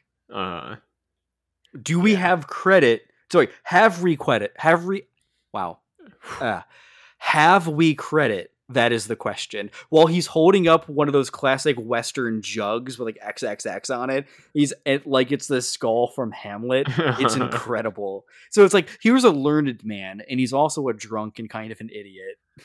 Yeah, he's like talking about, he's like looking at his paper and talking about how he can't put it out because he got drunk and there's a bunch of typos in it. Yeah, He wrote defeated as in D E F E E T E D. Mhm. He they defeated Liberty Valance, cut off his feet. That would have been cool. That's what they should have done. Yeah. He should have just published that. Good enough. Yeah, that's when he he's like going over to the saloon and the marshal's like, "Yo, Liberty Valance is over there. Why don't we go to the Mexican saloon? Mhm. It's popping off in there." And there's a great, there's obviously a lot of great shots in this because it's John Ford. But the one that stuck out to me the most is his um office, his his his newspaper office is full of light, and he opens up his little lantern, he blows out the light, and suddenly it's silhouette. It's just the light coming in through the window, just in his silhouette against the wall, and he leaves. Yeah, And when he comes in later, do they do the reverse of that. When he comes back after drinking himself, he comes back in. There's no lights, just the his silhouette against the wall. He lights the lantern, and there's a bunch of thugs with him. Liberty Mhm. Valance and his boys. There's a really cool shot too. After they're like beating him half to death, they've like wrecked his place, and he falls backwards, and it pans down, and he like lands on a ton of loose papers that they've Mhm. like strewn across. I think that like whole that's probably my favorite shot sequence is the whole like Peabody goes to the bar, comes home and gets beat up. Uh, There's like a really beautiful and like very classic um western shot in the scene like immediately after this of Jimmy Stewart like walking down Main Street with a gun and it's like Mhm. at night and the camera's just kind of like follow like tracking with him down the street. Very cool looking. you know John but yeah. Ford, fucking fucking blocker of images, framer of images. he knows Ah. how to do it. I don't know if anyone's ever said this before. What a director. he can really put a movie together. Yeah, man. They beat the shit out of Mr. Peabody. At least he was drunk for it, though. Yeah, good for him. I thought he died. Well, I thought he died too. He didn't die. They, because like he's beating him, and Lee Marvin's like beating him with his whip, his his Mhm. patented move, and Lee Van Cleef like stops him, and he says he's dead. And I was like, oh, I believed him. Yeah, they're doctors. Yeah, why would he? I think everyone in the West knows who's dead. They've seen enough dead people. But this is like he crossed the line. He did a murder in town. Mhm. Not supposed to do that. against a defenseless guy. Like, there's no arguing. It was Yeah. self defense against fucking Mr. Peabody. Yeah. It's so funny that like five minutes later, he's arguing to the sheriff. Look, if Ransom has a gun, I'm allowed to kill him. And it's like, doesn't matter. You just did a murder. Like, yeah. as far as you know, you just did a murder. Well, he knows people didn't really give a shit about Mr. Peabody, but people will Mhm. get worked up if he kills Ransom. They like him. Classic. People just don't respect the press enough. You know. They don't. Yeah. Yeah. He should have. Well, yeah.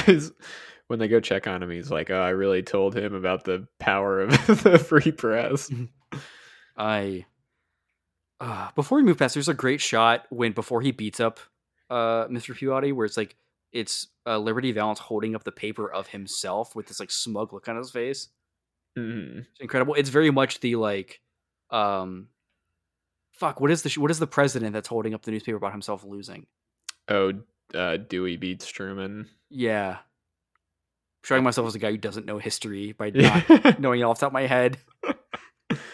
You know the one I mean. yeah, the president with the paper. Yeah. It's Liberty Valance holding the Liberty Valance defeated paper and then beating up the guy who wrote it. Uh-huh.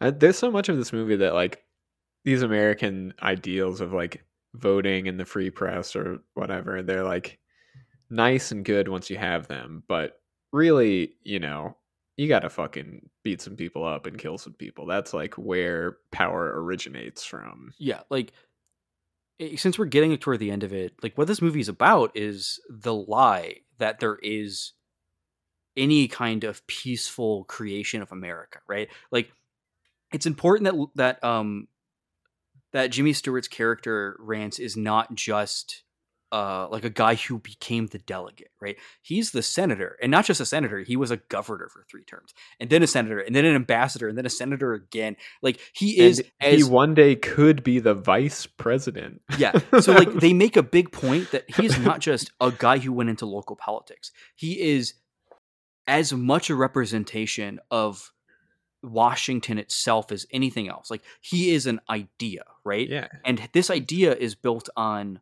murder and violence in the West. Like it could not be built peacefully. Here's a guy that came out to try to build that future peacefully with his perhaps not perhaps entirely naive ideals that he could somehow just send a guy to jail. when that guy would kill you to avoid jail. Um, it's about the reality that underlies that, and maybe the lies that. We'll get to the cool other detail in a bit. But yeah, it's about like unraveling that myth that like there is there is any kind of peaceful basis on democracy. Like a democracy is a the way you get from a violent era to democracy is more violence. Right. Yeah. Yeah.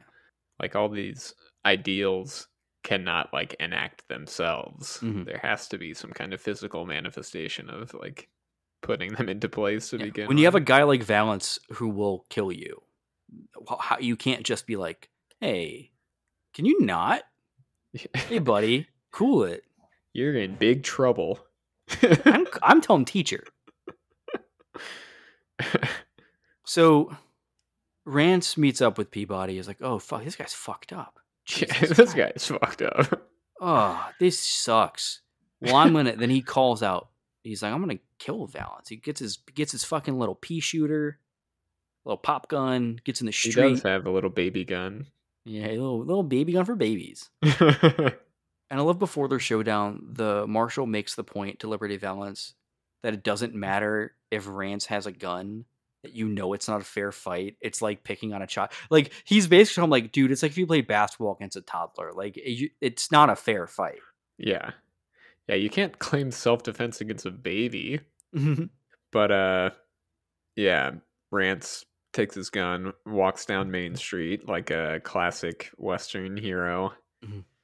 And uh Liberty Valance makes the classic villain mistake of playing with his food.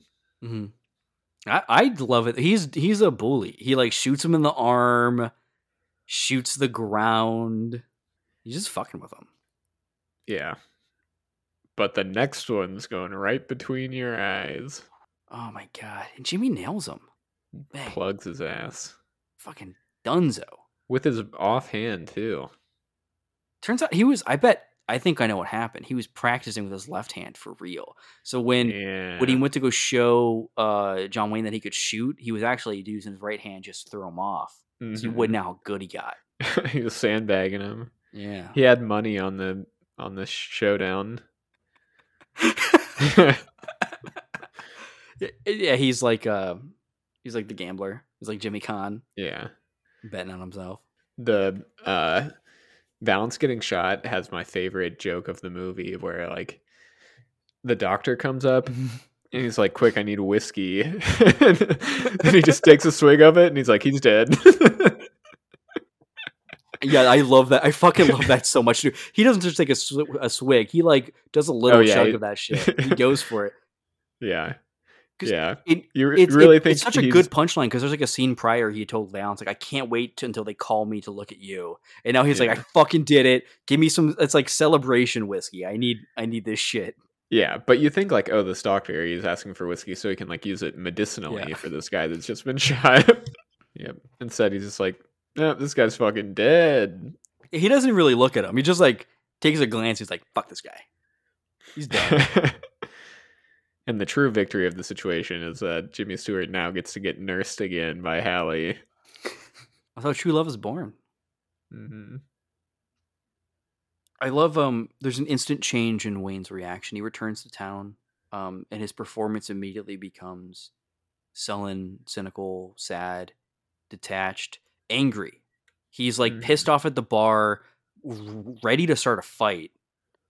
Uh actually does start a fight with Lee Van Cleef and the other um lackey, kicks him out, demands the bartender like serve his buddy.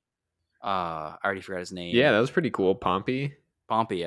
He's like, He's fuck like- you, serve him. Like, what are you gonna do? I'm John Wayne. The guy's like, dude, I don't even drink. That's less cool. They're like, I fucking told you to drink. You work for me. Yeah. Very weird. Yeah, he's really um, mad. He sees there's- Mm-hmm. his he sees his girl, you know, nursing fucking baby ass Jimmy Stewart. There's a sense there, at least how I read it, because this is my first time seeing the movie. I went seeing the scene for the first time. Um, what I was thinking was like, oh, it's he comes to town and he finds that he's not the hero, right? Like Valance is dead and it's he's been usurped. And at, for a moment there, I'm thinking, well, maybe the theme of this movie is is really is about like civilization coming through the West the usurp uh the usurping of men like Wayne by men like Jimmy Stewart, right? The usurping of these cowboys by city men who come in and take over in a civilized world. Sure. Uh, I mean, that's how it plays for a little bit. That he Yeah, is. and my, my point is like that rips away. Like my experience watching Yeah. it is I'm like, oh, that's the theme of the movie. And then a few scenes later, we get the like way more interesting and layered what this movie is really about, yeah, which is the myth. It's cool because I think that ending is kind of like interesting before it's undercut. That like you Mm-hmm. see it play out and you think that Wayne is like, oh, if this fucking goofy ass motherfucker can do what I was doing, then I am like a redundancy now. I'm not obsolete. needed. I'm gonna go burn my house down and Mhm. get drunk. Uh, And that is in itself an interesting ending. Like, sure, yeah, but what it does after that is because he does It just- burn down the wing of the house that he built for Yeah. for. he burns down the little uh, prison he was making for his girlfriend. Very intense. Uh, I love that he burns it down. He's like, "Oh fuck, shit, ah, save the horses! God damn it! I I forgot. fucking the forgot. I have a whole population of things going on over here. They have nothing to do with this. Let them go. God, I fucking forgot there were so many other things going on in my life, not just this section of the house that I could have broken down in a way that doesn't destroy everything I own. God, Oh damn shit! There's another lady in that room. I forgot about her. my old girlfriend. My Shit. old girlfriend's in there. God damn it! Oh well. I forgot wife number two was visiting. But yeah, that's it. But like, what it instead becomes the second, well, what is really like the second ending. It's it's like Return. yeah, it's like King, a little you know? coda. You know, we, we get our second, third, fifth ending like Return of the King, and we find out like it's actually not a story about. Well, it's about how the West changed, right? But it's also about like the lies that changed the West because. I mean, you have the whole election scene. I don't really have any thoughts on that. It's at the state house. There's, uh, I mean, uh, there's just a really cool shot of like. I actually really like the whole state house portion because you Oh, see the great. like the fat cat, uh, fucking ranchers trying to make the whole thing into like a big show, and they like have a guy ride in on a horse, so it's Mhm. really cool. It's like the whole thing's like symmetrically center framed. One of my thoughts was on this actually is that I think more people would vote if we still had horses come up on stage for debates. Yeah, I don't give a shit what Mr. Peabody said after that. After the like uh, Mm. lasso trick guy, I'm voting for the. I'm voting for that to stay a territory. Yeah, come on, man. Like, why would I? Like, you don't have any tricks. You don't have like a little like anything. You're, you just have like a murderer. If Come they on. can guarantee that rodeo clown guy will come to my birthday party, they've got my vote. I I like that. Like they try to fight against it, but really the argument that Rance does have is, I murdered a guy. I'll do it again. Yeah, Like, well, that's I mean, that really is his platform, right? Like I killed a rancher hand for you. Maybe I'll do it again if you vote for me. I like too that like once the once it's clear that their uh, tactic of just making it a big fun show isn't working, they just go directly to like, well, this guy's a fucking murderer. Like, The crowd loves it though. just They're like personal attacks on this guy. yeah, personal attacks, but like the crowd's like, yeah, yes, he is a fucking murderer. He killed it's- Liberty Valance. We love him. Yeah, one guy's like, it's not murder if you're killing Liberty Valance. that's not a He's guy. That's a unpersoned. piece of shit. But um, Rance leaves the room because he's stressed out by the fact that he might not win because people are defaming his character. Um, and here comes a haggard Jonathan Wayne, who Johnny, old Johnny Wayne, comes through the door and he tries to like, I love this move. He tries to slam the like they're like saloon doors, and he tries to slam them behind him, and they don't slam because they swing. But he meets uh, Jimmy Stewart out back, and he explains to him, "Go back in there, because uh, it turns out you're not the you didn't fucking kill a guy. Like you didn't do it. I did it. There was a second gunman on the grassy knoll. Yes. and this is the framing of this flashback's incredible. I fucking love it because it shows the old the shootout that we just saw, but from a different angle, it's from like the alleyway, and we see like John Wayne arrives. He has like Pompey throw him a rifle, and perfectly times it to kill Liberty Valance at the exact time that Jimmy Stewart fires, yeah, so that it looks like Jimmy did the kill. he's like a superhero. Yes, and it immediately and very interestingly recontextualizes the whole past 20 minutes you just watched. and like John Stewart's uh, not Stewart, fucking yes, John. I combine their John, names. John Stewart. Stewart. Uh, John Wayne's performance. Um, completely recontextualize the John Wayne's performance, where it's not a guy who can't handle that like the times have left him behind. It's a guy who can't handle that he dishonorably killed a man. That he that he weighed in on a fight that wasn't his. That he a guy didn't know he was there. He snuck up on a man and shot him in a dishonorable way. And that's why he turns to alcoholism and ruins his life. And he's got like a scraggly beard at this point. Like he is in disrepair. He is in a bad spot. Um, because he's a murderer now and he has to live with that and accept that in secret for the rest of his life. Yeah, I mean, and it's also a guy that um you know, instead of like working for himself to like build a, a life for himself has decided to kind of like sacrifice that like so Mm-hmm. that this future can happen Mhm. for the west like when you see him seeing uh hallie and rance and getting all pissed off like you now see at the end of the movie that it's more of him realizing that like what's best for everyone is for Mhm. those two to be together and for him Yes. to like sully himself uh so that you know they can have a chance at being it's like a unforgiven he's I like I was saying what we learn is that he's the Payakan and Jimmy Stewart is the Lo'ak and he saves him. Yeah he's like christ he's like willing to take on the burden of murdering this guy Um, he's absorbing all of the sins so that Jimmy Stewart can like be the the white light, the Harvey Dent. he So, is the uh, Dark Knight. friend of the show, Lobster, we had him on for um, Point Blank. You uh, Another Lee, Lee. Marvin movie. Another Lee Marvin movie. He made the point we were talking about the movie. Um, and he made the point that the ending of Liberty Valance uh, is the same as the Dark Knight. The Dark Knight is like the dumb guy version of Liberty Valance, uh, where like we must like the the hero must sacrifice himself and take on a lie so that this like greater vision of hope and prosperity may live on. Yeah, John Wayne. Except where Liberty Valance is like this interesting.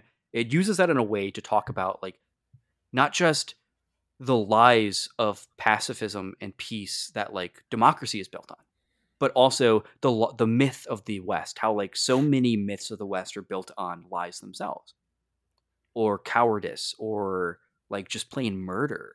Right? Mhm. like how much like the underside of a story like jesse james this great outlaw gets shot in the fucking back right um that the west is full of like this cowardice and these cheats and these murders and yet we think of this as great myth the myth of the american west is a lie is also what it's talking about um whereas the dark knight is about how uh batman Yeah, it's about Batman. it's about batman Yeah, John Wayne. It turns out was the hero they deserved, but not the one they needed. so true and jimmy stewart was one they needed Yep.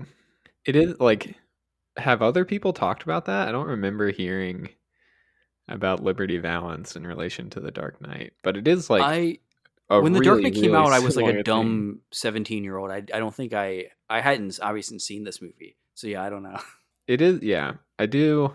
It was, it was also making me think of um, Unforgiven and this guy, this old west guy, taking on the burden of like being a fucking violent murderer, so that Mm. there is a potential for a future that isn't that for Mhm. everyone else. Yeah, it's kind of strange thinking about though that like because after that, it's not like eh, John Wayne doesn't die. He's like He lives like my- a long life. take my lady friend and leave. But I Marry they, my like, girlfriend. She's yours now. I give her to you. and I guess they just never talk to him again. He ne- like it's kind of strange. It is kind of strange that they just like. I guess back then, like, what are, what are they gonna fucking text him? I guess like Yeah. It just it's weird that that like he has kind of made this sacrificial move, but like his Mhm. story isn't over. He's still like out there doing something, existing for decades. yeah. At that point in the movie, he just like it turns into like conceptual, right? It's it's Right. he is he is the he is the myth of the West and what that represents as like a lie at the root of American uh, culture. Sure.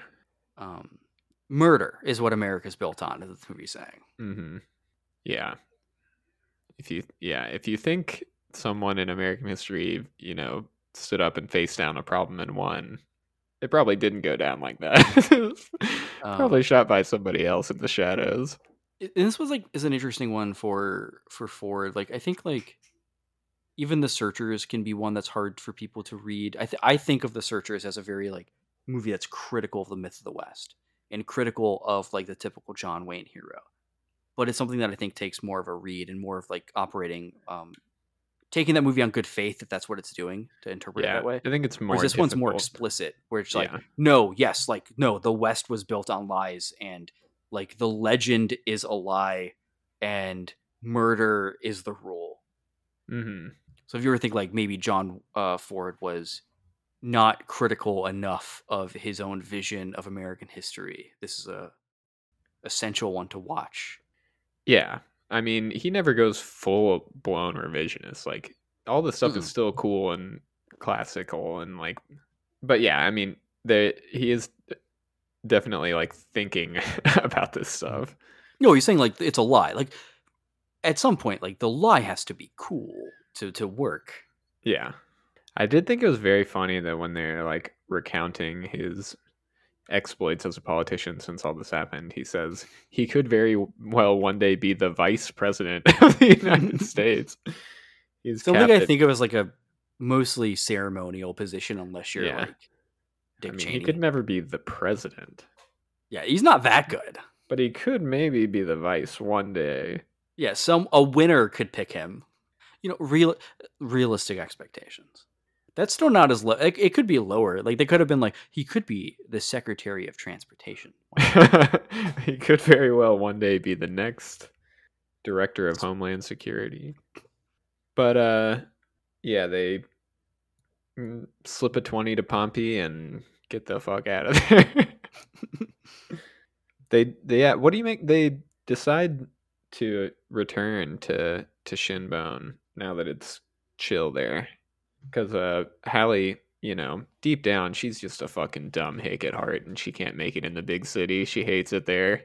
It's um there's an interesting thing there uh about their characters and it doesn't matter to the movie. But uh you know, it does sort of imply that he never once in his like 30 year career in politics stopped to ask her if maybe she'd want to go back home at some point. Right. Yeah, she seems Like he never asked her, obviously, "What do you think about the fact that I we got married and I immediately moved you out of your hometown and never let you come back?"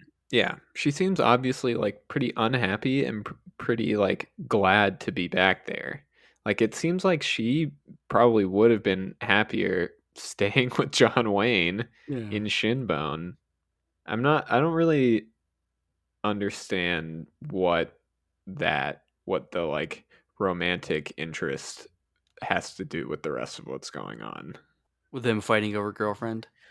Yeah, you could or- get you could get rid of the girl and it wouldn't matter. she has like regrettably little to do and Mhm. i don't think she really fits cleanly like thematically with what's going on No, uh yeah, this whole like I mean, we kept joking that it's like uh teenagers fighting over their high school girlfriend because that's what it Mhm. comes off as. Like there's not like she doesn't really do anything except give some friction to the two characters. Like she's there as a prop for Stewart and yeah she's a reason for them to not like each other yeah.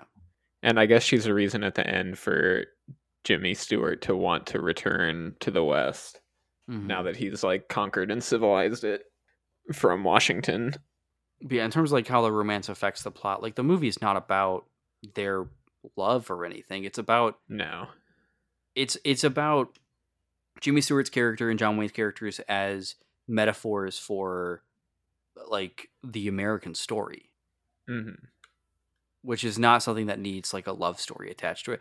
Um, I don't know. Maybe you need the love story to put butts in seats. Sure, yeah, I mean that's like a convention of the genre. You Mhm. kind of have to have it in there. And not to say it's like bad or takes away anything. It just kind of it, it's a pretty big part of the movie, and it kind of untidies it a little bit. Yeah, like most, uh, it, it's most of my thoughts on the movie are to do with like Wayne's character, Stewart's character, and like I said, how they tie into this. What the movie's, it, it's I think of the three I've seen, it's Ford's like most contemplative movie about like what what is America and what is it doing, and it's most forwardly contemplative, and the script is incredible uh, in that regard. Uh, but the, yeah, the love story doesn't fit into that read at all. It, it doesn't, and it doesn't enforce it in any way. I think she is less um, a character and more just another part of like the old west that is changing, but is kind of resistant to to the change that's happening. Seems like she probably learned how to read, though. That's good. Yeah, I, I would hope so. It would be pretty boring in Washington if you didn't know how to read. If you couldn't read. He keeps coming home and telling about all the laws he's doing. She's like, "Honey, you know I don't know what you're talking about." I've also forgotten how to how to talk. I'm getting worse. Cool movie though. I don't really have much. Else. Fucking, it's great. Um, God, it's really fucking good. Yeah. Um, there, I have one more note. It's like we talked about the the twist ending. I guess you'd say it's a twist. Um, there were there were like contemporary reviews seem not into that. Uh, I was reading there were reviews that thought that the reveal in the last and the real ending of the movie takes what is an interesting movie with things to talk about and turns it into something simplistic with answers that explains itself too much. That's obviously erased, right? Like now the now the modern day opinion on this movie is that it's one of Ford's best. But it seems that contemporaries didn't really get that like the complexity that the John Wayne explanation at the end adds to the movie as like a metaphor for like Amer- the American story. It seems like that was kind of lost on contemporary reviews, which is really interesting. It's always interesting with older movies to go back to see how it was re- how it was perceived at release Mhm. and how some of like the depth of its storytelling comes out only after like further uh interrogation in years to follow. Yeah. It's hard. I'm I'm trying to like place myself in like what was going on in the industry in the early 60s and it's kind of strange time for Hollywood Mhm. movies. Like the New Yorker called it a parody of Mr. Ford's best work. I I mean I guess I could see how it would feel like that because it feels like something from like a decade or two earlier in his career just like the way it looks and like so like I could see how if you were like Mhm.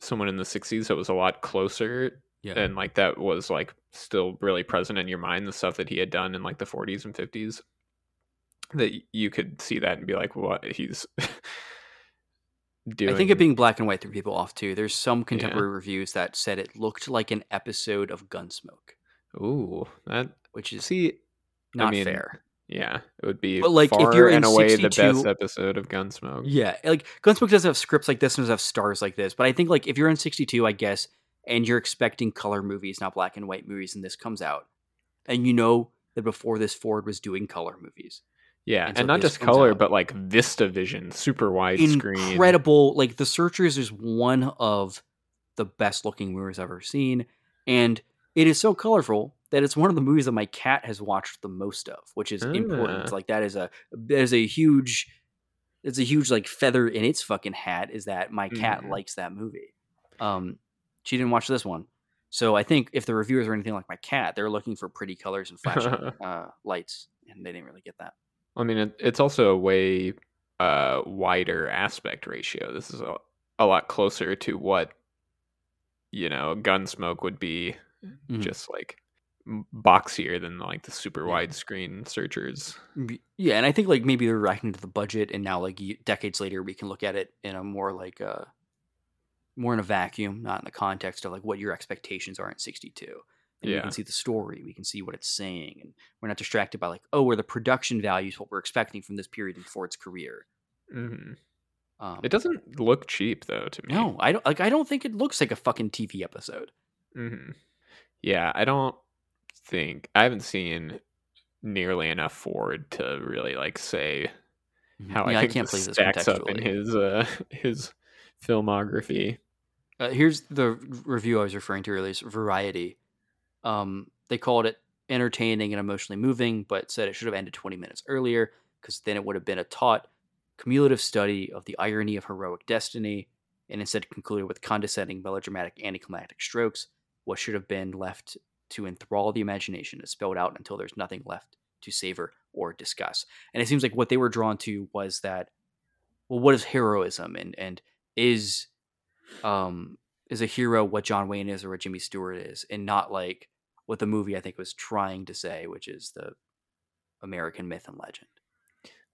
Sure. I do think there is a reading of this though where you could say that like the movie is trying to expose this thing in Jimmy Stewart that like it is impossible to achieve these ends without murder and violence and that John Wayne coming on and revealing himself to be the real shooter kind of lets him off the hook. Mhm. Uh, which I can understand maybe being frustrated by that. I could see that as a specific reason. For me, uh, I think of it as you get like two themes for the price of one on that, right? You get like, yes, Jimmy Stewart has to face the reality that his version of a peaceful America can't exist without violence. But also at the same time, we have to accept the reality that the violence is usually a lie. The myth is the legend is usually a falsehood. Mhm. Yeah. No, yeah, I agree too. I I just I can I can understand a negative take on the movie Yeah. that is presented in good faith and not like not only that but isn't like caught up in contemporary Mhm. like for the time trends and stuff. The movie really should have ended with Jimmy Stewart killing John Wayne so that no one would know the lie. so when John Wayne reveals the truth, Jimmy goes, "Well, you know what I got to do." plug him immediately. Wow, this uh this changes everything. Just immediately realizes, like, well, if I thought I did it once, I can definitely do it again. Yeah, I've made peace with the fact that I'm a murderer already, so now I can just kill this guy. That I don't like, who's always been mean to me. He's just a jerk. Now he's worse than ever. What we needed was a sequel where he chases down Lee Van Cleef. You know? Yeah, finish the job. Yeah, because all they did was scare those guys off. Why not, uh, you know, do them in? Clean up the streets. That's his first as a lawman. He's zero tolerance. That's what senators did back then. You know, you had you had to get your hands dirty. Yeah, crack some skulls, stop and frisk. All right. Uh, should we wrap it up with some final thoughts? What do you how you feeling on this one? I'm gonna give this one. Check it out. Check it out. The full five. Five stars Full five. for Liberty Valance. Uh, you've got f- at least five characters in the movie. That means five stars. I think is the way that works. One for each. Uh, no, I, I mean, you know, it's this movie as a really uh, contemplative look at like the nature of myth, uh, at the roots, the murderous roots of American history. Uh, I think is it's really fascinating. Like that script, that story it's telling is is great. I think Jimmy Stewart and John Wayne are just fantastic in it. Uh, it's beautifully shot and blocked, no matter whether that no matter like why it's shot in black and white whether it was budget or it really was an artistic decision either way it works out in favor of the movie makes it feel a lot more intimate makes it feel uh more mythic uh especially if you're dealing with like the the like american myth itself to go back to like the root of the western genre in black and white makes a lot of sense to me and also i'm sure it helped hide the ages of the actors just a little bit more uh, I don't know. I thought it was fantastic. I really loved it. I've been thinking about it since I watched it. Uh, yeah, I just can't not give it a five. John Ford's. I think I've given a five to all three John Fords I've seen so far. Just Wow, three bangers. Quit while you're ahead. Yeah. it can only get worse. oh, what do you, what do you got this one at?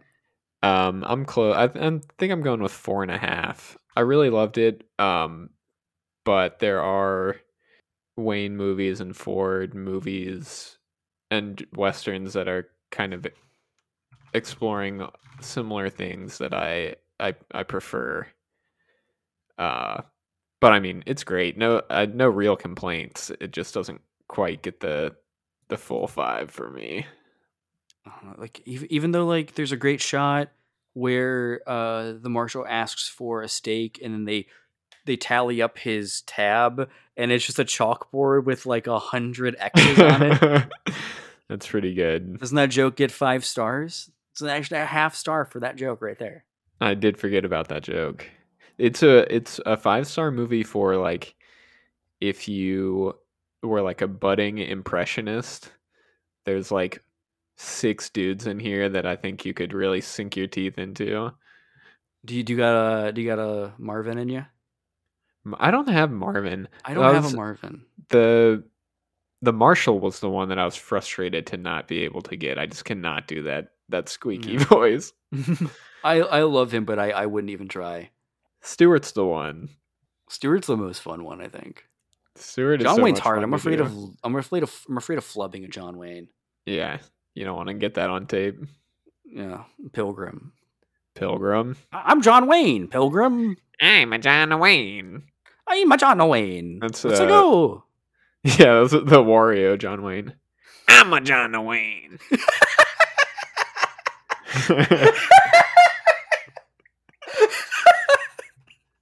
Fantastic. yep, there's It's a that. good a note as any to end on. so, so fellas, you you can listen to us next week. We're gonna be talking about Ocean's Eleven, Fuck yes. Moon, Soderbergh, Brad Pitt, uh, George Clooney, Fucking hundred guys. fucking infinite. I'm not gonna name the rest. It's infinite guys. Ocean's Eleven. We're gonna be joined by friend of the show, Kevin Magnet of Twitter fame, Fugitive. Fugitive. I, I think he ended that bit, but he is a fugitive. Unless you think he got Gone Girl, in which case he's not a fugitive. A lot of conflicting reports. But I'm excited about that one. I haven't watched Ocean's Eleven in a while. I'm really excited to watch it again. I fucking love that movie. Yeah, it's one of my most watched movies. I know Kevin's gonna come in here trying to be like he is the oceans guy when I am the oceans guy. So I'm there might be some You're gonna fight, heads. Yeah, Good. I wanna see it. do- a dominance. and you're older, so you can just That's true. kill him basically. Wiser, better Yeah. looking. But until then, uh speaking of better looking, you better be looking for our podcast on Twitter at Dadcore Cinema. You can listen to it wherever you find your podcasts. Uh iTunes, Google. If you're on iTunes, rate us. People, please just give us five stars. That's what every podcast asks you to do. I'm also asking you to do it. You can follow me personally at that one guy 64 on the twitter.coms. Charlie? I'm the Tomboy on Twitter. Whoa. Still. Mm-hmm. Well, yeah, don't uh don't follow any of the fake ones. There's like five fake. yes, why are there so many fake ones? I don't know. Very weird. They're not even copying your avatar. Nope, just the little yellow circles. And they're all they've all been copied in the past they've only created in the past two months, so they're new. They are copying you specifically. They're Stan accounts. Fantastic. So our podcast is getting too popular. We gotta tank it. We gotta do another Costner month, get people off this podcast. Man. You know, Charlie, this is the podcast, sir. When the legend becomes fact, you record the legend. mm. Bye bye. Bye bye.